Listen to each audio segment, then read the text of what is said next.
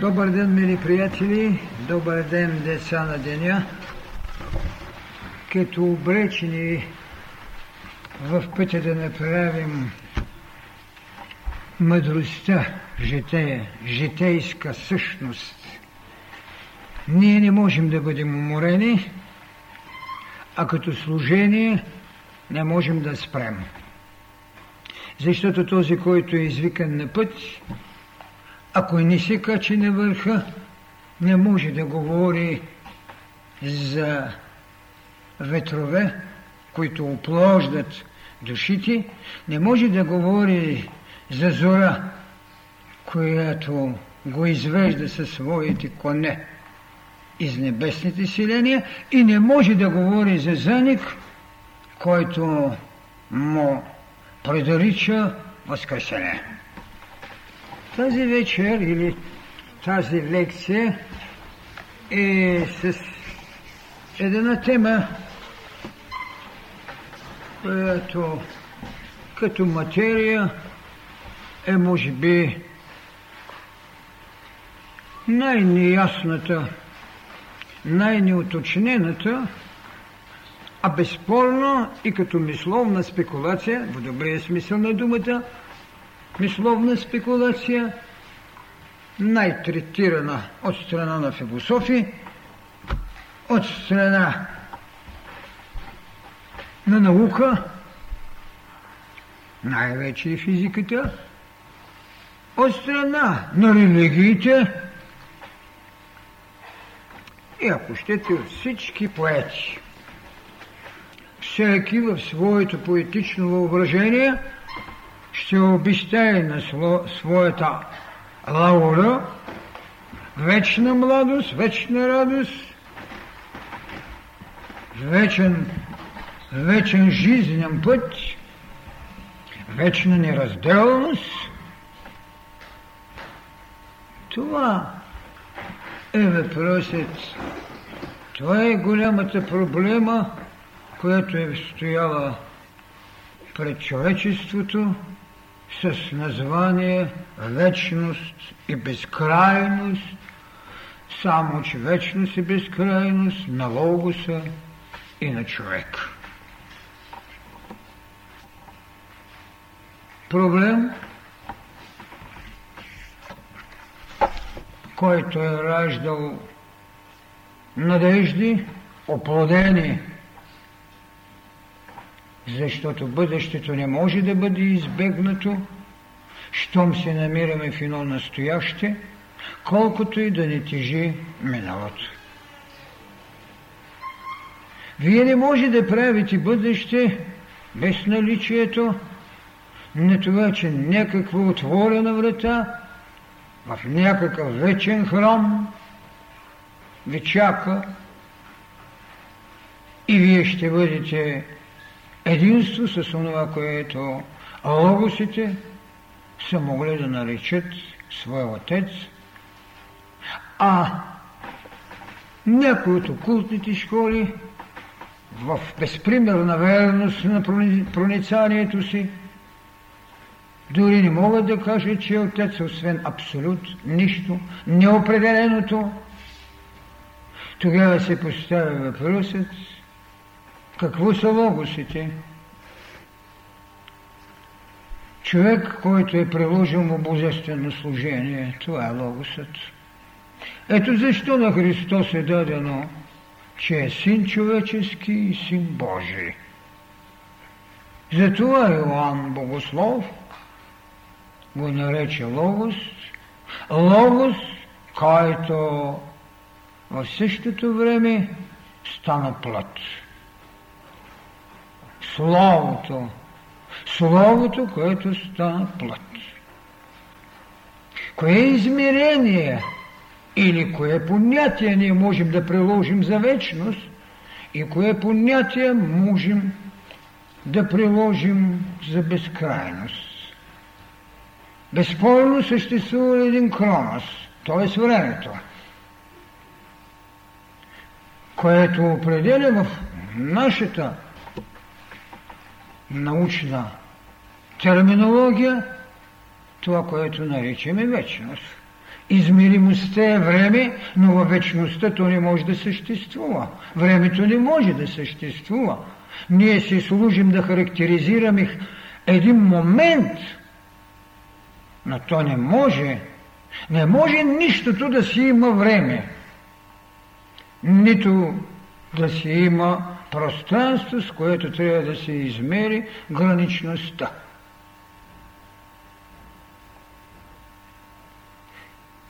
Тогава са възникнали хиляди въпроси, които поставят човека в едно изпитание, дали има проблеми или въпроси, които са поставени не толкова сетично, както ще го каже един Буда, проблеми, които са неопределени, неопределеният и неетичният въпрос. Буда не иска да разтълмява и счита, че това са напразни умувания, които плетат спажените на човешката мисъл форма, в която той сам ще се изтоще. Въпреки, че Буда върху тези неопределени въпроси, върху тези неетични, както той ще се изрази, въпроси без полза. Въпреки отказът, той все пак се опитва да каже нещо. Но един свети Августин също възмутително ще се отнесе към въпроса, който е поставен пред него, а именно какво е правил Бог преди да направи небето и земята.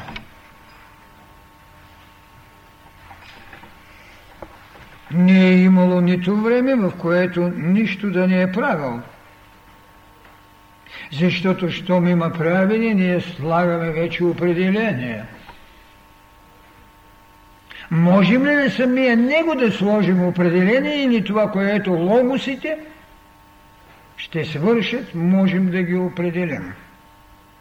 Можем да им сложим търсената вечност, която чрез идеята за свобода ви създава право на живот – ето защо Христос много уточнено каза, аз съм пътя, истината и живота, а само живота е непобедим. А що ме непобедим? Какво бяхме казали, че Бог се живее, не се доказва. Ето какво разделя човечеството, учени и философи, в тези голями проблеми, наречени неопределени и етично неполезни или безполезни. Защо обаче един Буда ще ги нарече етично безполезни и неопределени, касателно идеята за вечността? Защото умът, който започва да мъдрува, е в състояние, както ви казах, да създаде такава мисъл форма, която не всякога е в състояние да удовлетвори и да получи достатъчно доказателства, а идеята за колебанието е най-страшната, защото тя отнема огъна на вярата и в такъв случай ражда съмнението чрез мисълта. Някога бях казал, че вярата е знание за незнайното. Тогава тя е повече от обикновеното, което се нарича вяра, е интуиция. Интуицията е вътрешното прозрение и откровение, което човекът получава. Не толкова за да доказва това или онова, а колкото да се обучава в идеята на освояването, на своето логосно начало. Защото идеята, че човекът е един прилага се логос, е равна на това, което в предишна мисъл бяхме казали, че човекът е един Бог в развитие. Тогава трябва да се чудим какви граници да му слагаме, за да можем в своята усвоимост, в усвоимостта на Бога, който е у нас, да направим характеристика за логоса, а разбира се, що на един човек в служение, оттам и за самия човек. Но усвоимост има ли в Бога за самия себе си? Не. Защото в момента, когато трябва себе си да освоява, той не е неопределение. Той не е вечния. Как ще се определи? Ето защо една съвременност, а и малко по-назад от нея, се роди така наречената негативна доктрина. Да не определяме божеството чрез позитива, а чрез отрицанието.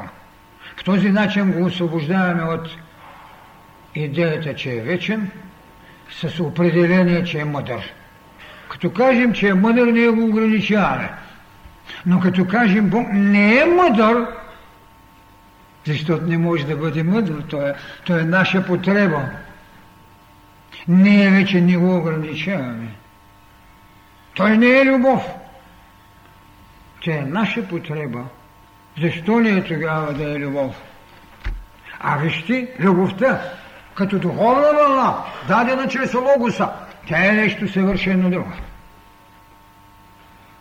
Не е казано да бъдете любвеобилни, както е любвеобилен вашият отец, но е казано бъдете съвършени, както е съвършен вашият отец. Има някои пропуски в Старозаветието, то безспорно там трябва да ги има, че човешката мъдрост е Божия глупост. С това по пътя на отрицателната доктрина доказваме, че Бог е неограничен. Макар, че е едно оскърбление да имаме право да бъдем мъдри, с което са налишили. Старозаветето може да го направи. Мъдър може да бъде човекът, докато стане божествен. Когато стане божествен, не може да се говори, че е мъдър, любвеобилен или добричък или нещо друго. Това са такива дребни неща. А ние си ги слагаме на божеството. Това е вечността, която не ограничава. Всичко, което ограничава, лишава. А човекът може да бъде лишен. Защото като приложен логос, той още не е. Но един логос от ранга на Христос, който ще трябва да се заде на духовна вълна. След хилядилетия, може би след милиони години, след като е култивирал в себе си именно прилагащата вечност, за да се приближава до нея, може да каже, както той каза, аз и отец сме една. И все пак този отец, когато го разглеждаме в религиозните доктрини, е ограничение баща. Зато и той ще ви каже, аз работя това, което работи моя отец. Сеферотите работят, да. Те работят и десетя. Работят за изграждането на цялата конституция, космична и човешка. Но на тях Енсофът или Айнсофът, както модерният нов превод го прави, той не работи. Той не работи. Не може да бъде ограничен. Защото работата е форма на ограничението. Както често казвам, че човекът съществува, само Бог живее. Не е обидно, а е еволюция. А еволюцията е право на онзи, който се развива, а не на онзи, който е всичко.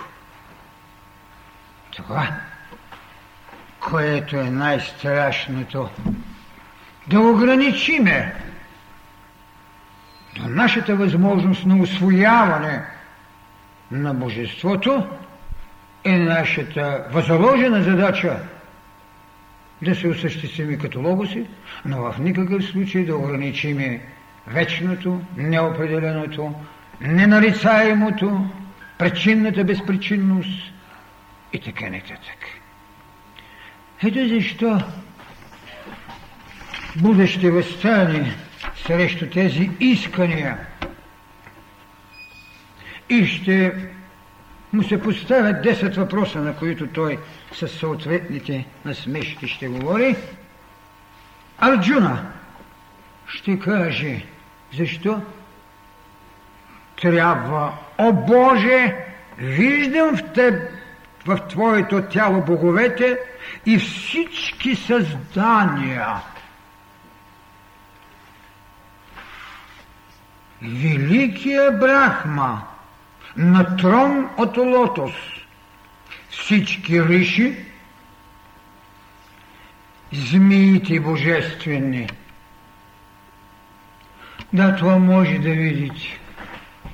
И ришите, и змиите, които са символ. И този Боже, който е Брахма, но не е нищото, което е всичко. И това ще го учи Кришна. Кришна, който е логос на проява. Кришна, който е кучияш на Арджуна. Кришна е кучияш.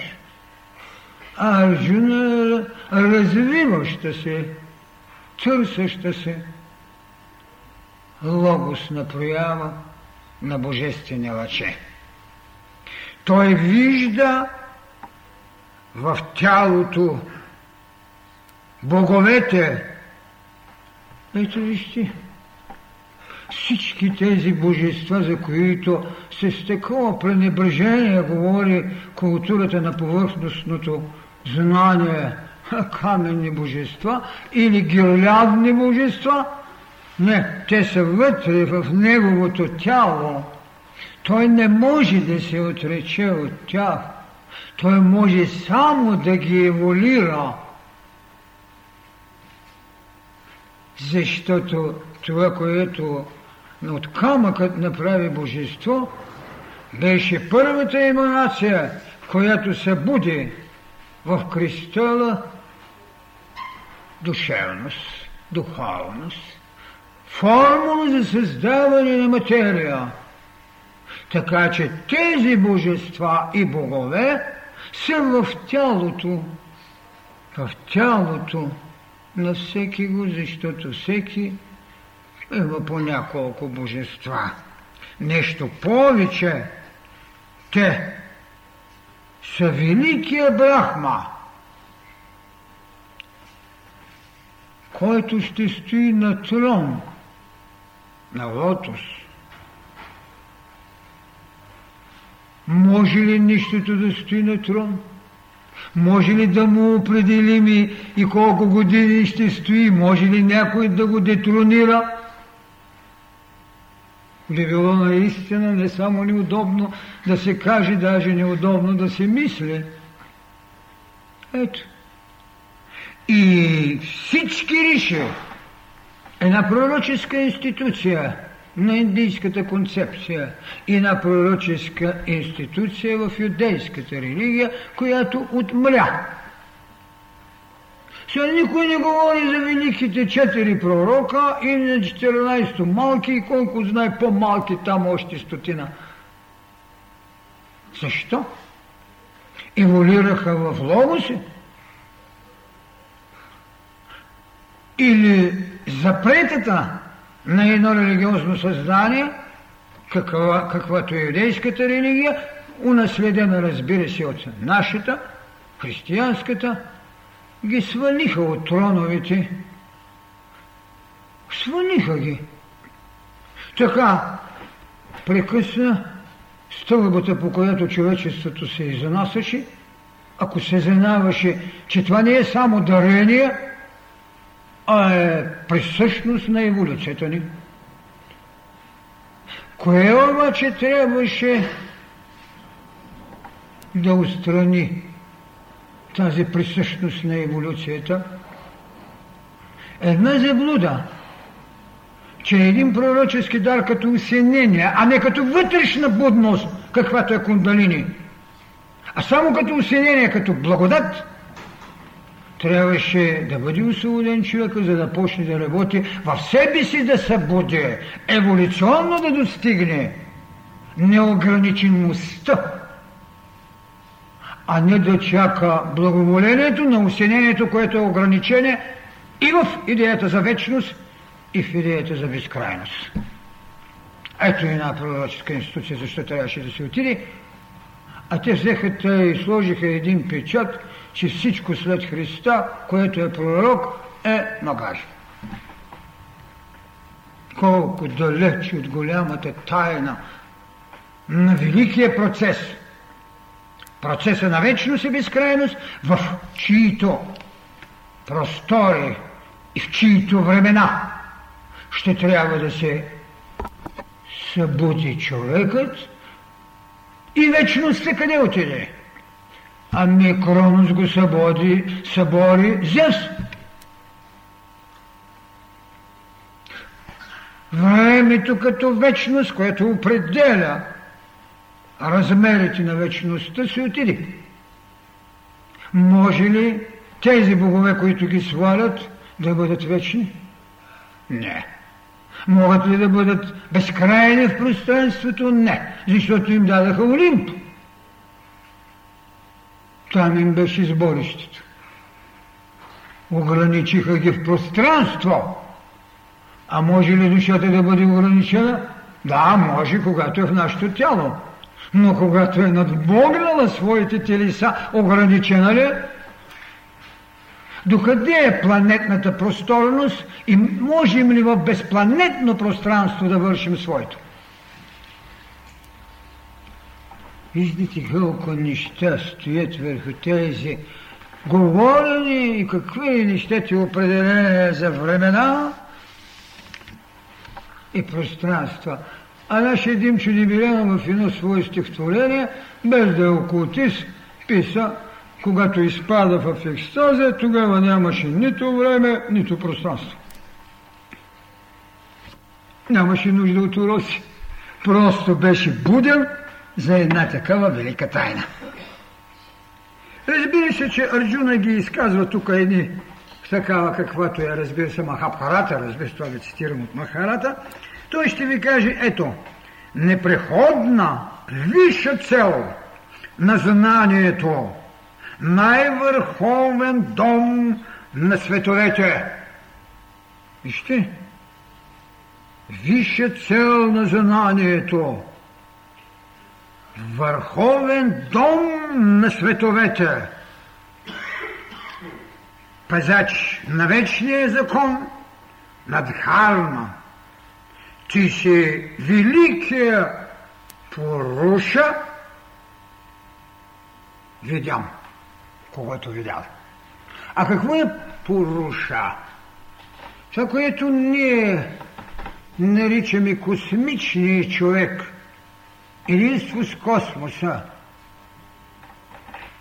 Това е тяхния Пуроша. Гигантския, неизмеримо уловимия и все пак в космоса, който е плътно за отражение на пространство, космичният човек – Онова, което нашите религии, и други път съм ви казал, можа в иконата на Пантократора, Пантос, всемирно, всемирна власт, да сложи в своите ръце земното кълба. Така че планетният Логос е поръчената задача или цел, както е казано тук, висша цел на знанието. Това е планетната задача на пантократорът. Висша цел на знанието. Той ви даде висшата цел на любовта. И нещо повече, върховен дом на световете. Значи имаме иерархия в приложението на логосното у човека осъществявайки или усвоявайки Бог в себе си, давайки го в просторния живот, за да се създаде идеята за образа, който е необходимостта, за да имаме безкрайност. Защото образът е формула на крайност. Когато имате нещо, с което можете да го уловите в пространствеността, вие, макар и в ограниченост, освоявайки го, искате да го видите в безкрайността. Така, можем да кажем колко прозрение, колко тайни не разкриват тези древни веди, тези древни химни на вдъхновени човек божества. Казва така, безначален, безначален, безкраен, без среда, с очи луна и слънце, с безброе лице. Ето защо, като образ в пространствеността на освоимото, виждате защо ги дават с много ръце. Без, с безброй ръце, с безброй уста, от огньови жертвени света озари. Така те виждам. без абсолютната идея на Хегела, без неопровержимостта на предсъществуващите идеи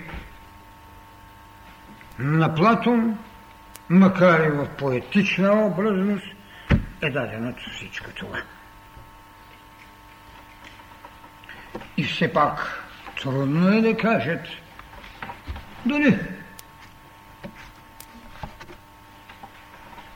в ограниченото време са съзрели вечността. Тя като понятие съществува, но като обяснение за изживяване, намерение образа, даден е Кронос, но Кронос е детрониран. Даден е хаосът, но от хаосът е направено пространство и е разделено на небе и земя. Така можем и тогава да разбереме защо Буда възстава срещу тези проблеми, които той ще нарече неопределените и етично безполезните. Какви са те? Защо не иска и кои са те? Първият въпрос, който му се поставя, това е вечен ли е светът? За да се постави този въпрос, формулата на усвоимостта е била безспорно първо мочите, след това умът, след това размисълът, стигано ли е до подобно потвърждения. Ако е стигано, защо ще се питат и ще искат отговор?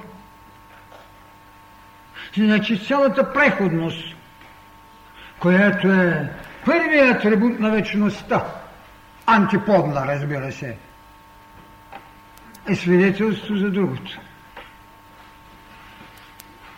За това е била тя.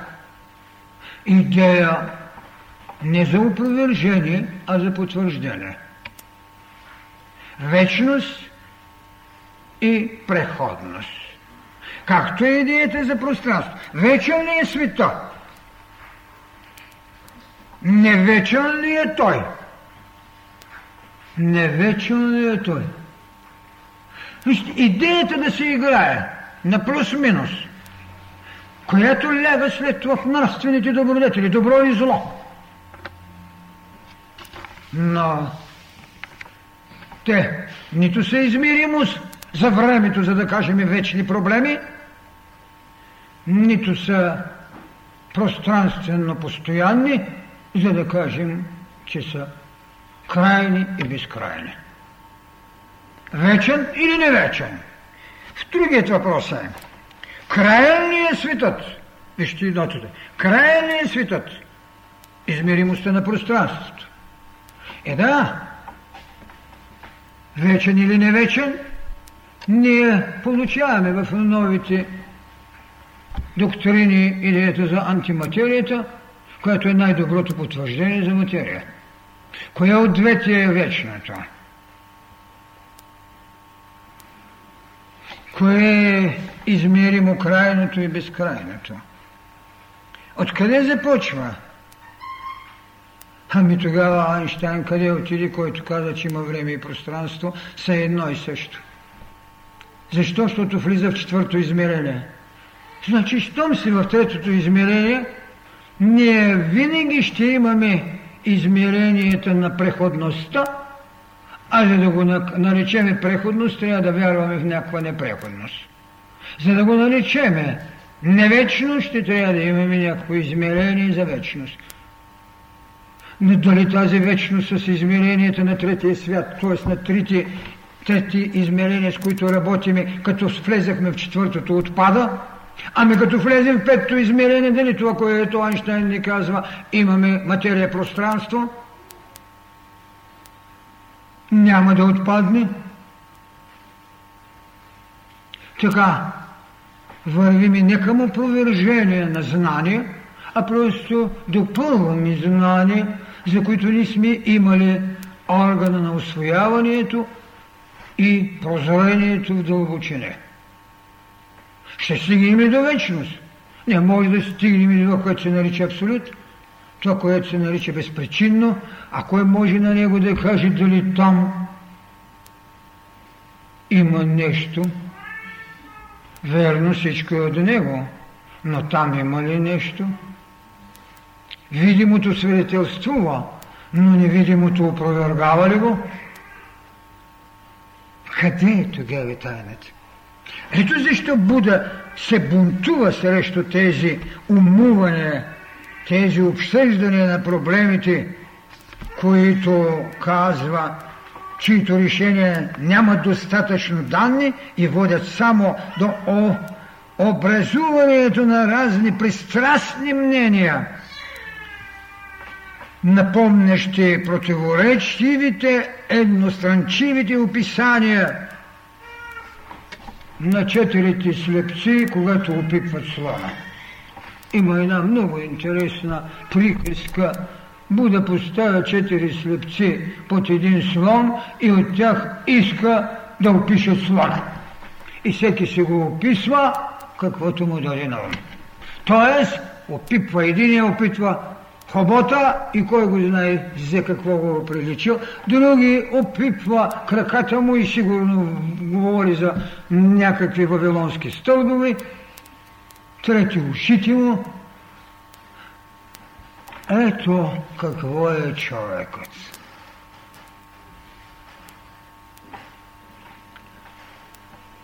Не значи, че като имаме зрение, не сме сляпи за това, което казах – за четвърто, пето, шесто измерение, тогава коя е она формула, която може да ни каже що е вечност, що е безкрайност. И тогава тези неопределени въпроси са, които го смущават и той ще ги нарича етично безполезни. Вижте, той не казва че са метафизично безполезни, а етично безполезни. Измерва съвършенството на човека в познанието с добродетел. Тук вече можем да помислиме. Защо с добродетел трябва да се измери знанието? Защото носи риск без добродетел не е да го упражни в насилие. Колко неща влизат в мрежата на безотговорността. За това поставя така въпроса. Четвъртият въпрос, който е стоял пред него, това е без краен ли е светът? Безкраен ли е светът? Анти, антиномите, както ги наричаме. Петият въпрос е еднаква ли е душата с тялото? Различна ли е душата от тялото? Седмият въпрос така. Ще се природили, позналият истината. Ще се природили, позналият истината. Защото истините според всички знания, и както знаете Христос каза, ще ви направи свободни. А този, който е свободен от карма, този, който е свободен от прераждане, този, който е свободен от еволюция, преражда ли се? Тези двата принципа и прераждането и кармата не са вечни. Иначе би било без, безпримерно дълга и неоснователно тегота върху човешкото развитие. Те, според иерархията и потребността, освобождават човека и тогава той, като свободен, както е казал, познал истината, не се преражда, а има право да слиза, да върши дела да се трудничи на еволюцията, без да търси свобода за собствените си бремена. Затова ви казвам, моето бреме е леко. Моят товар е благ. Вижте, нищо няма в Исуса да не е така измерено със световната мъдрост, със световната тайност на знанието. Бремето ми е леко, товарът ми е благ и обратно. Ето. Свободният не. Не му тежи нищо, но еволюира. Еволюира заради тях. Той им дава собствения си гръб за мост. Без да иска от никого отплат. Това е смисъла на жертвата. Този, който е пожертвал душата си, той е спасил света. Идеята за спасението на света е именно да създадеш истински живот. Затова каза, Възкресението ми е живот. Вечен живот. Вечен. А животът като същност и непобедимост, както казвам, е само в Бога. Кой ще го наследи? Онзи, който, познавайки истината, услужи развитието и стане свободен, а свободният е вече всичко. Така буде поставя нещата и така деветият няма ли да се природи? Той не се преражда. Той сътрудничи. Това, което направи Ехова, когато каза да сътворим човека, сътрудниче. Той не е природение за развитие, защото прираждането носи пулсацията на развитието. Дали е само кармично или предназначено, това е отделен въпрос. Но прераждането носи идея за развитие. Сътрудничеството е отговорност в изграждането на божественост. Това е голямото. И това е потребното. Така че той не може да се прероди. Дали позналият истината едновременно ще живее и няма да живее след смъртта. Който познава истината, няма смърт. Не може да има смърт за този, който е познал истината, защото той е свободен в божественост. Божествеността умира ли? Не. Тогава какво казах? Че животът е единственият непобедим. Другото са обстоятелства, в които се развива. Така че не може да се пита дали ще живее след смъртта, защото смъртта е само идея на преходността. Научите, след като преминеш другото поле, ти не си смъртта, а в него ще си умре заради него. Има си астрална смърт, има си и ментална смърт, това са други неща. На тук, когато го поставят въпроса, го питат за физическа смърт. Има ли тогава ограничение в пространство, за да кажем, че е края? Има ли ограничение в идеята за вечност? За да го е страх от смърт. Няма. Животът не може да се страхува от смърт. Той е създаде като потреба, за да се осъществи. Това е. Бог си създава в лицето на своите логоси и деца врати за съвършенство. И десетия дали той няма нито да се прероди, нито да не се прероди. Аз наистина се очудвам в първичността на такова мозъчни изобретения, като ги чета тези въпроси, но сигурно хора си ги поставили. Може би и сега, и сега има някой, който ще ви поставяме той какво прави там, почива ли си? Защото религиите в идеята си да сътрудничат в будността на човека, му създават някакво божество до такава степен роднинско, че може да си правят мухавет. Вместо прозрение, вместо развитие. И тази доктрина на Буда с тези не до там достойни и не така определени и не етично и етично безполезни въпроси в увода на индийската философия се казва доктрината на самюта, третата, самюта ни Никая. Самута Никая. Това е доктрината за неопределените въпроси и етично безполезните вълшебства, ако мога така да се изразя. Вижте колко странни неща човечеството е поставено пред своята еволюция и за тези, които имат някаква будност и някакви знания, изглеждат твърди смешни, но това е въпросът. Това е еволюцията. Ето защо, ако си спомняте, когато разтълмявах Агнио в параграф, мисля 217 беше, там казваше, че в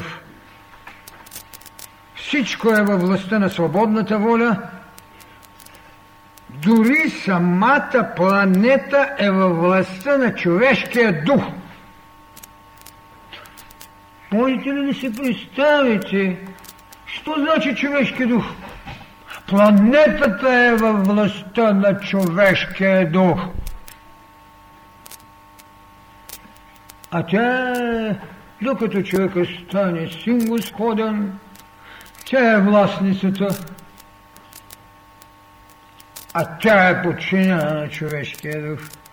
Тогава този, който може да определя, ще се остане винаги Логосът, който осъществявайки вечността, е божествен в измеренията на своя Отец, както той го рече, аз работя, защото моят Отец работи.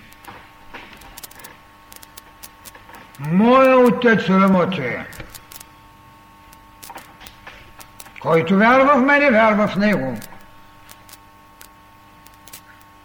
И за това ще влезе в конфликт с изповедниците на забраненото да повелиш името на Господа.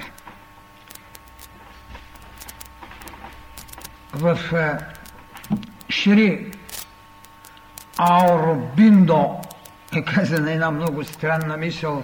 Радостта на битието не е ограничена във, време, във времето, тя няма край и начало.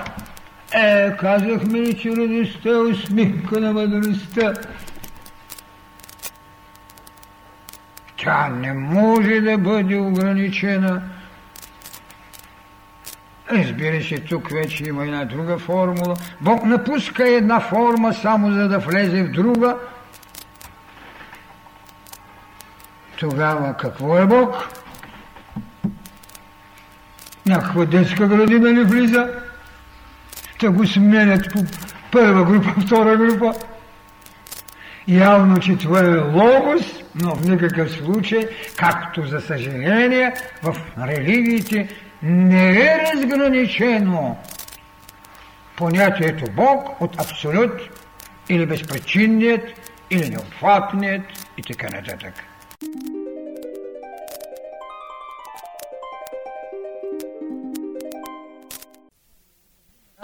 Първа група мина, втора ще издекламираш нещо. Това не мога да се съгласа.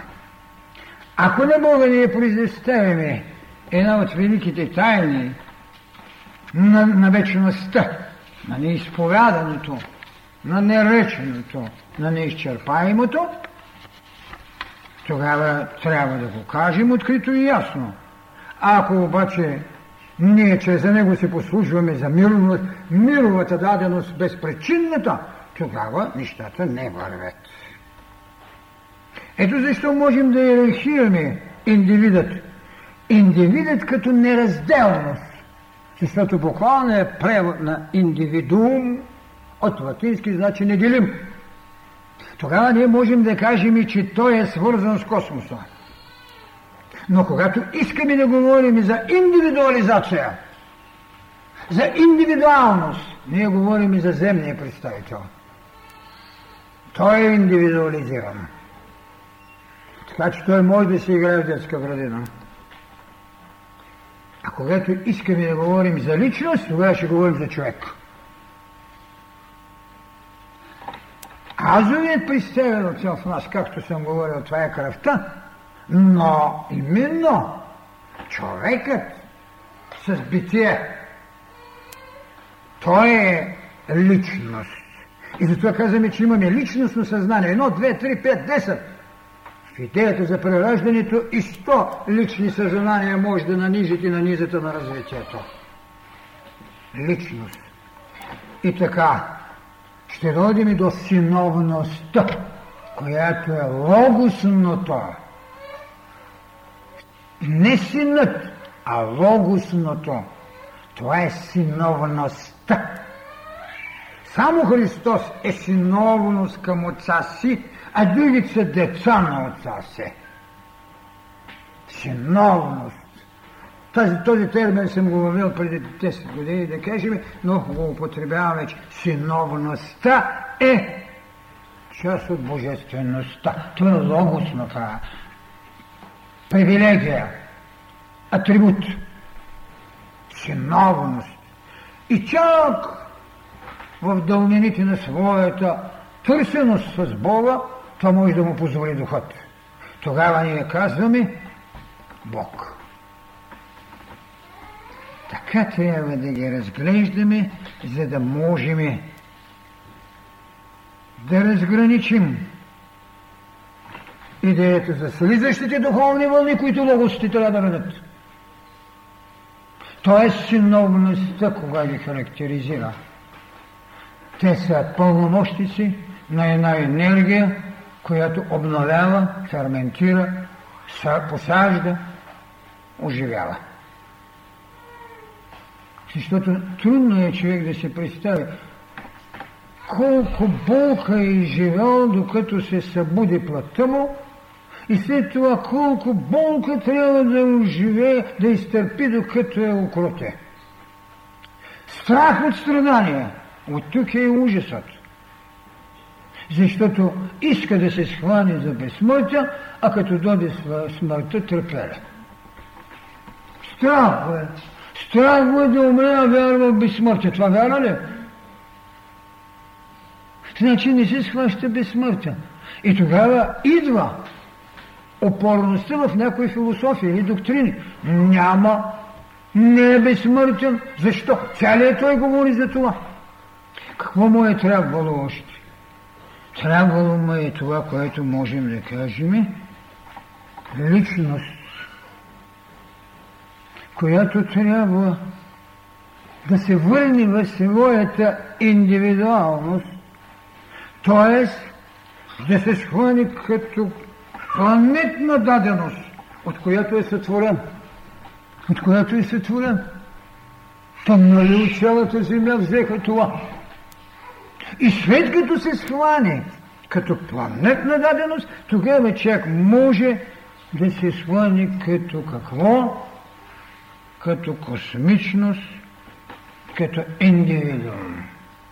Вижте колко много неща трябва да премини човекът, за да дойде до неуспоримостта, че зад всичко стои някаква вечност, на която не може да дай дадете име, и пространство, което ти се разгръщаш и чието граници определя само на иерархията на твоето познание. Това е страшното, но това е неизбежното. В момента, когато човек се събуди за вечност, понятие има, но не живяно, а само иллюстриращо. Образ, който го тласка за развитие. И тогава можем да разбереме, защо е на тайна вечеря, според мен, е най-великата мистерия, която Христос остави на човечеството. Даде ми да иде плът. Направи най-великия акт на съпричастие. На съпричастие на човека с битието на космоса, с логосовата тайна. Това е тайната вечеря. Съпричастни ли не прави. Защо? Защото неговата плът беше тази, която бе победила законите на земята. Това беше логосовата тайна. А що ме победила? Тайната на планетата оставяше ми ново царство, което той нарече царство на небесата. Небесно царство ви давам. Представете се, пространствата, едното беше надолу, преизподнята, другото е нагоре. Едното беше преходност, другото е небесни царства и вечен живот. Разбира се, една доктрина, която нямаше идеята за прераждането и едноактното поведение и живот ги пращаха тук или там, но горе е вечност, долу е мок. Така че мистерията на тайната вечеря ще е един от най-великите актове. Съпричастие с космичната тайна – за да може в планетната знайност на Логоса да бъдат посветени децата, които той съхрани в битие, зато им е рече, отивам при моя отец да ви приготвя жилище. Не вие ме избрахте аз. Е. Единият води нагоре, но в отговорност пред всемирността слезе в ада, за да ги изведе. Ето е мировата идея за свобода. И идея за друга крайност, по-безкрайна от до вчерашната, защото вчерашната беше крайна в преизподнята, а той ги изведе в друга крайност, небесна. Дали ще ги води в друга безкрайност? Това е проблем, за който за мен безспорно има безкрайност, има и вечност такъв случай Христос ще им даде и ще каже, бъдете свети, защото свят е вашия Господ. Той ще им каже да възлюбят ближния си както себе си.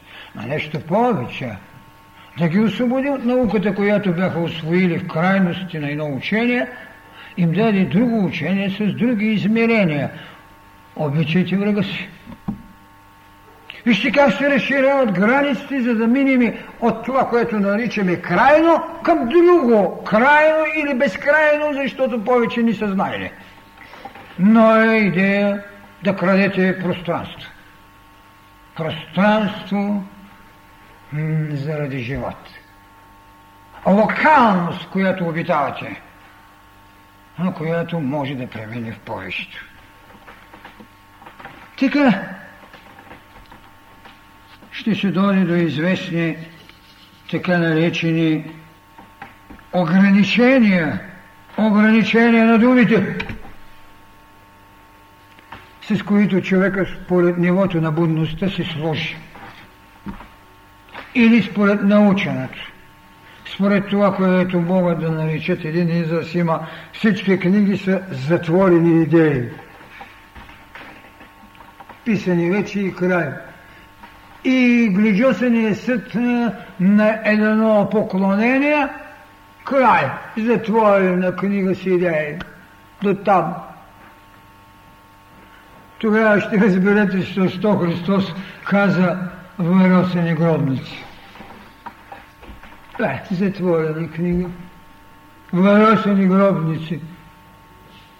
Той даде най-великата идея на обитанието на земята – с обитанието на Небесното царство, тя му казва, че е пиян, луд, глух, така нататък, така. За да се освободят от своите ограничения. Ето, че в същото време, в по-близките векове се ражда така наречената теория за происхода на Гаспар Волф, теорията на епи, епигенезата. Което много странно поставя въпросът че в така нареченото яйце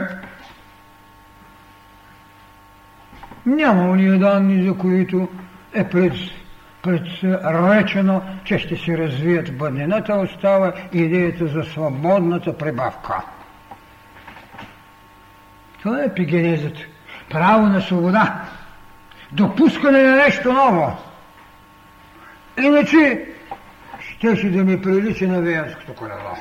Горе-долу, горе-долу, горе-долу, както дъвчението на идеята за доброто и злото. Сега всички се я приписват, а пък на, на, на 100 места били се я намерили, ама не така, разбира се, нали? Няма зло, има не е волерово добро. Иначе щеше да се бъде виенско колело. То се върти все около най-съща и сенна и най-съща висота. Горе-долу, горе-долу, горе-долу.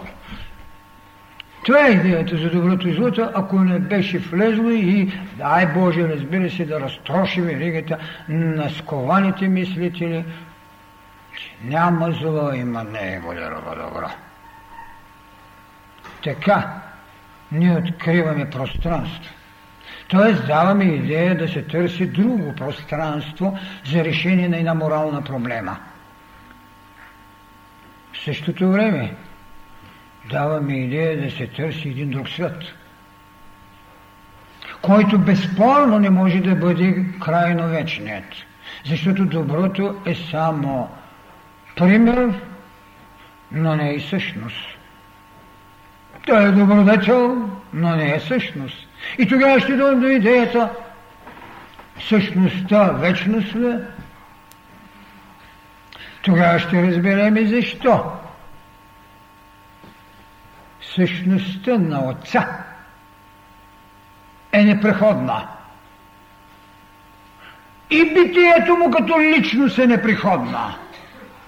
Същността на синът като синовност е непреходна. Но личността и постъпността му е приходна. Голямата разлика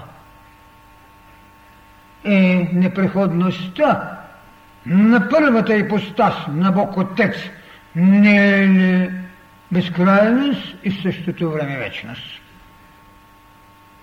Непреходността на същността на Сина е част от вечността, затова казваме единосъщни, но преходността на Сина като ипостас, като личност е част от крайността, а не безкрайността. Е, тогава колко верно е казано, Бог не се ражда, но синът е роден. Ето ви са поставки, ето ви истини. Така трябва да схванем из цялата битка, която човечеството ще продължава да води, докато неговата синовност го направи един и същ с онова, което за неговото време ще бъде Бог на боговете. Той. А този Бог ще еволюира ли? В съзнанието на човечеството, когато еволюират боговете, е онова, което ви казах изначало. Усвоимостта на Бог у нас, а Бог себе си не освоява. Той не може да усвои. Ще трябва да му предоставим деятелност, която го ограничава. Може ли вечността да се освоява? Ето големите разлики. Без да се отрича. Вечност и безкрайност. Но човекът се развива. И тези божества, които са изповядани, защото Яхова е расово божество. Нищо повече. Тези божества, без берегът на абсолютността се развиват. Така трябва да схвалим своето предназначение. И така трябва да си признаем. Ние много често казваме, имаме съвест. Аз мисля, че по-скоро би трябвало да кажем, ние сме съвест. Както плахо казваме, ние сме божества. С усвоимото приложност, че сме човеци. Така освояваме приложността, че имаме съвест, вместо да си бъдем съвест. Това е другото нещо. Това е извинението ни, когато сме извършили безсъвестни неща.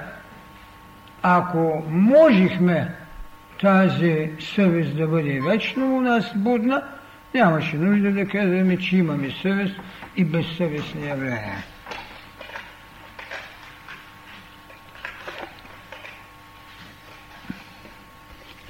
Когато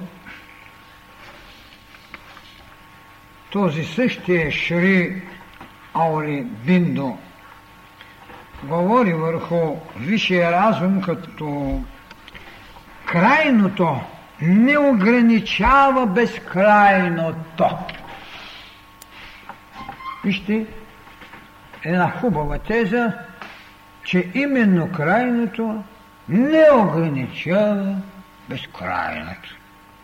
Но то безспорно трябва да свидетелствува в идеята за противоречието, ние трябва да открием свойствата на безкрайното. Защото никога не може да имате обратна теза, ако не сте имали първата, както много често, когато съм говорил за атеизма, казвам, че той е вторична суровина, защото първом трябвало да имате теизъм, за да му противопоставите атеизъм. Затова е вторична суровина, с която се изгражда поведение на признание, че той е всичко и без него не бихме освоили света.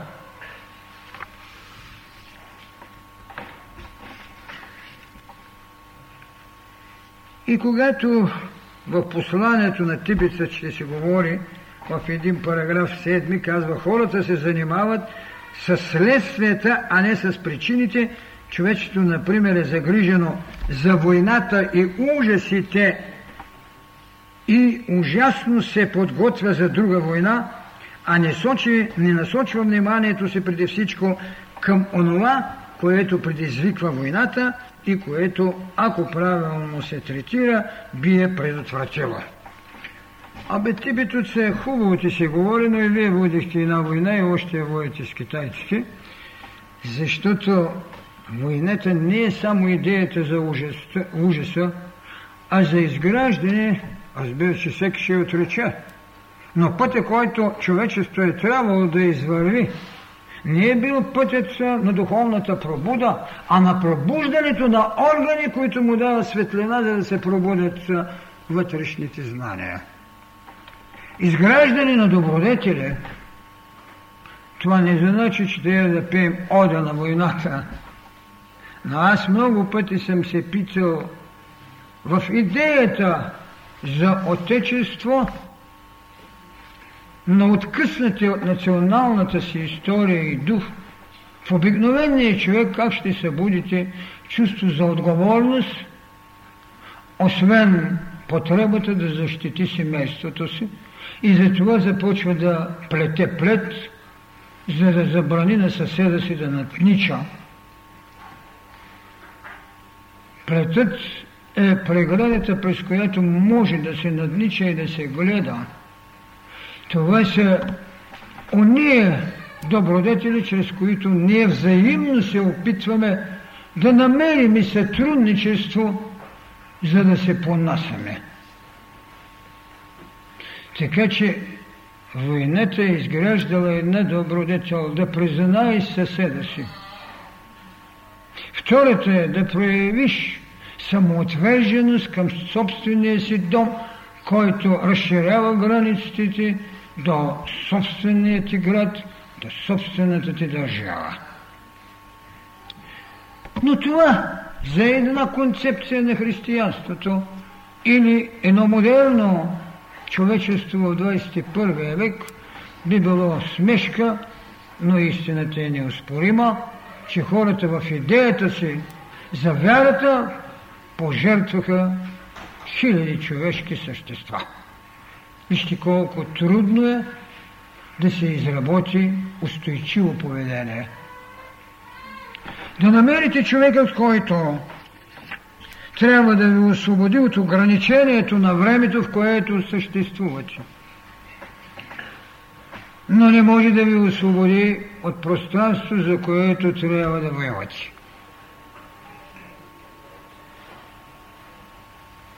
Вие може да бъдете изключени от историческо присъствие, но вие не бихте имали историческо присъствие, ако нямате пространствено овладяно присъствие. Ето пак как ще се в сблъсък вечност и пространство или безкрайност. От идеята за наклон, наколното жилище до небесното ви жилище. Вие трябва да ратувате за вечност и за безкрайност. Ако човек се схвани в цялата тази същност, тогава не би позволил за толкова елементарни, а всъщност толкова съществени за известни народи, било верски поведения, било съвсем административни, да се стига до великите конфликти, каквито са, както почнем от семейната крамола, до революционността, до войната. Ще се освободи ли човек безспорно? Ще се освободи. Кога ще бъде благодарен за това? Това ще му го каже бъдещето. А бъдещето не може да изключи вечното. Ако няма вяра в вечното, не бихте си създали опорност за бъдеще. Ако няма бъдеще, не бихте градили пирамидата на вечното. Така, ние ще стигнем до неопровержимостта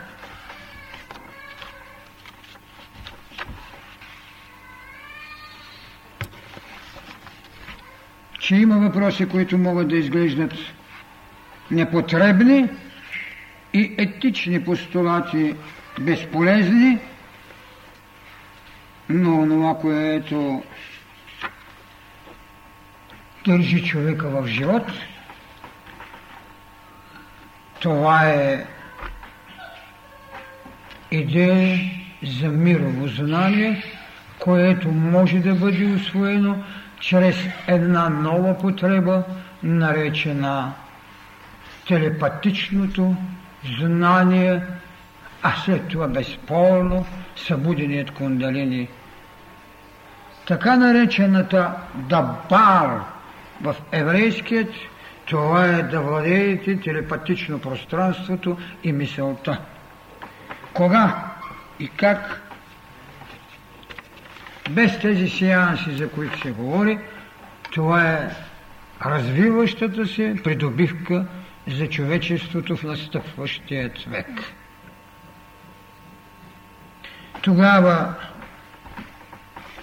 можем и да споменеме, че този логос, който обслужвал абсолюта, така както ще го нарече и един филон Александрийски, той ще нарече логоса втори Бог.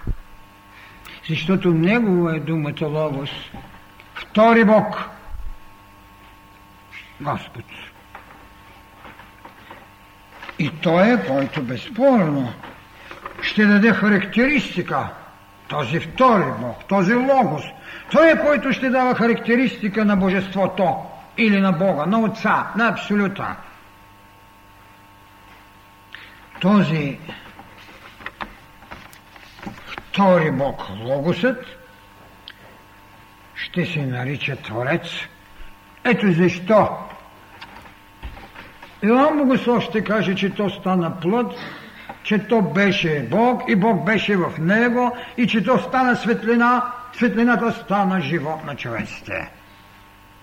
Живот на човеците. Значи колко тънко е познавал тази голяма материя Иван Богослов, за да го наричат Творец. А той сам беше казал, когато го кудиха, че се прави много възрастен, че няма 50 години, а иска да каже, че е по-голям от Авраама, той рече, преди да бъде Авраам, бях аз. Това е Творецът. Това е втория Бог, Логосът. Логосът във вечността е прилагащия се Бог в живот. Човекът е освоен и освояващ.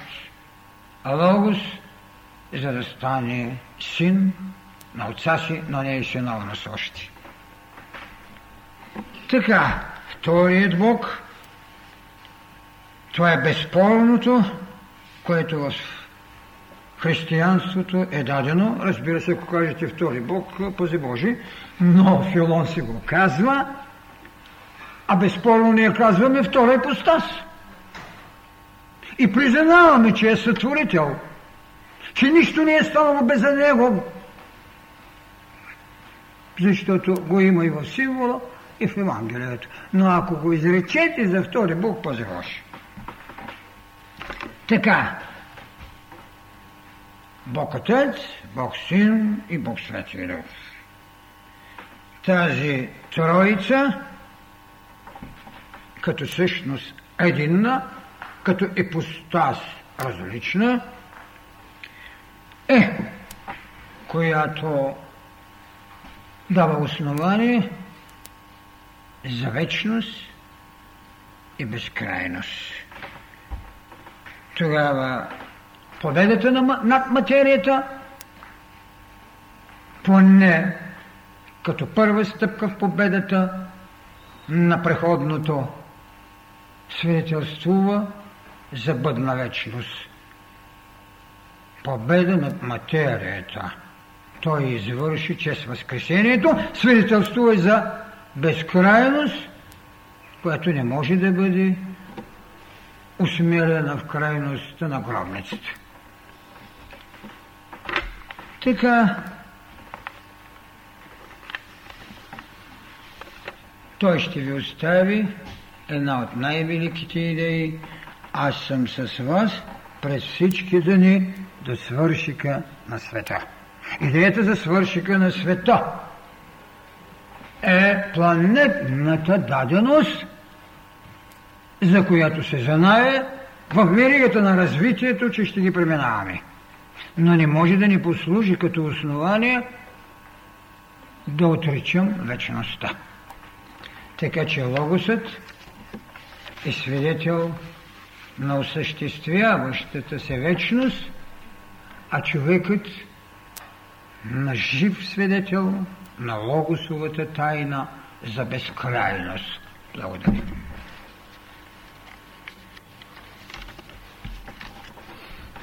Бихте ли казали нещо относно теорията за непрекъснатото разширяване на Вселената?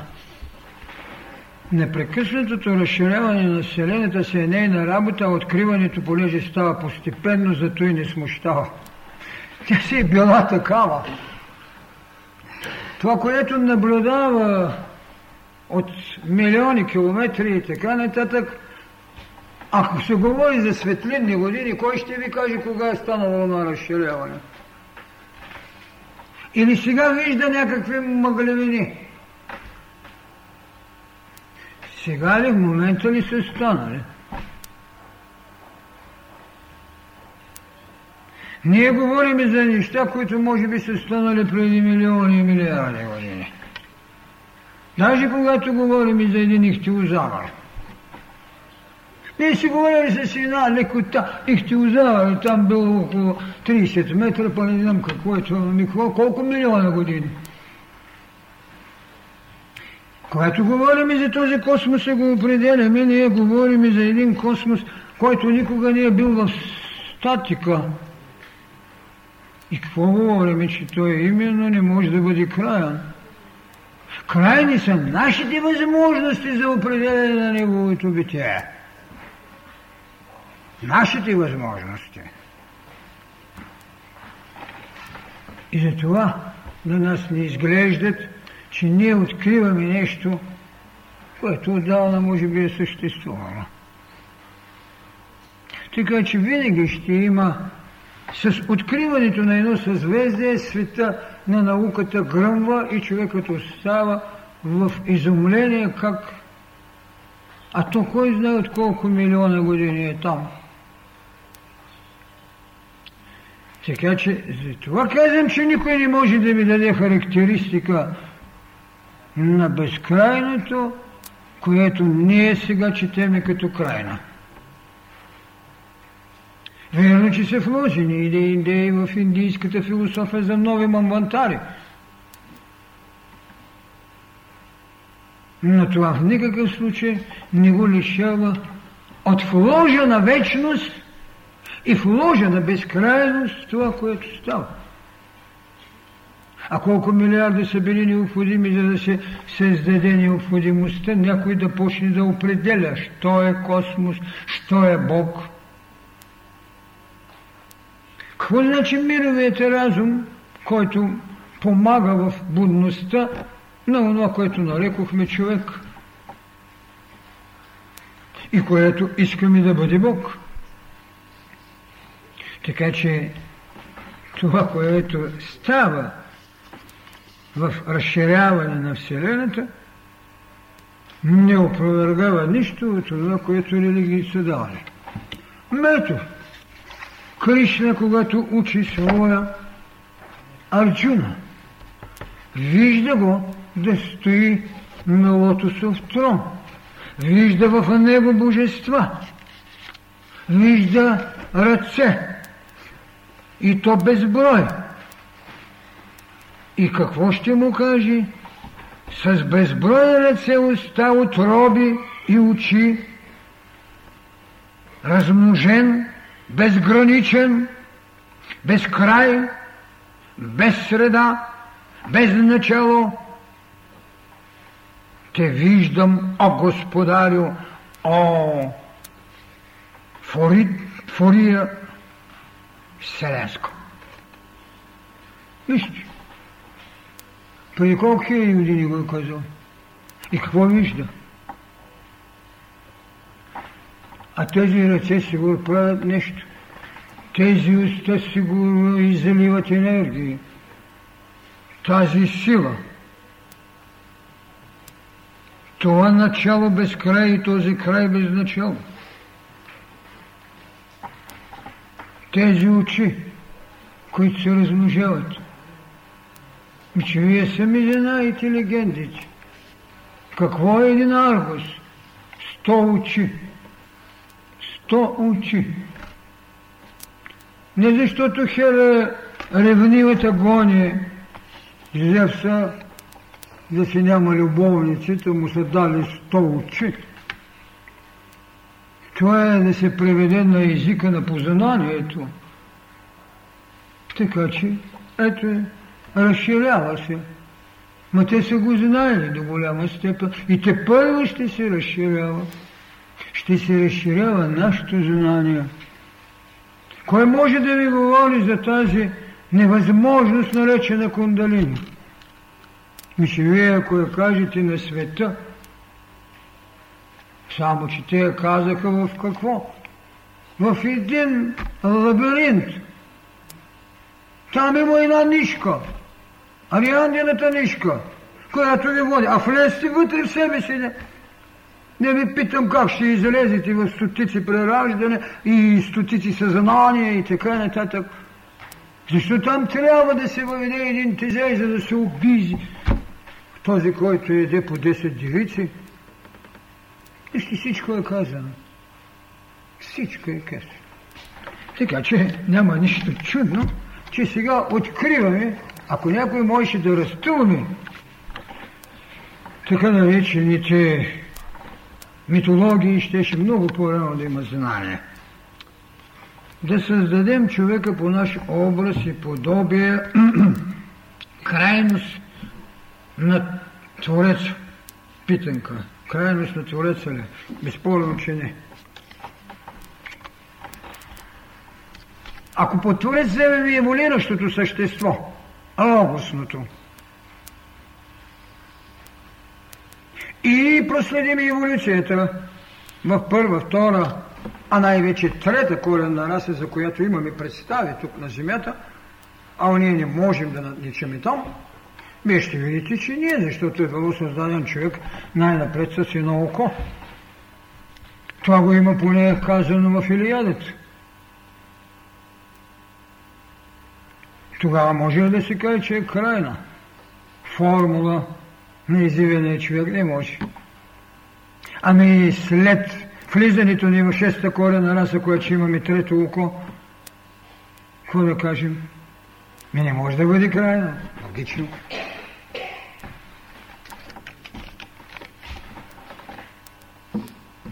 Абсолют в плод. Така ли, да. Как и кога мъдростта ще направи усмивка на радостта? Когато всеки от вас се усмихне така, че другия не се смрази от нерадости, тогава вие сте, които трябва да направите мъдростта усмивка и мъдростта и радостта живот. Радвайте се, аз поведих света.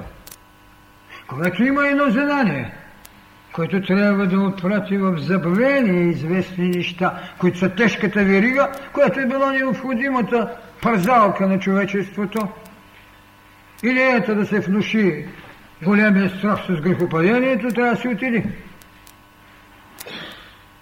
А милиони, не милиарди я изповядат.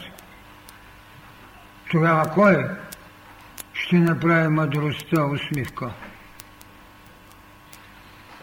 Кой ще направи тази радост? Радвайте се, аз победих мъдрост. Това, което вече има пригодност за едно висше знание и достатъчно ревност, за да я приложи. Това е.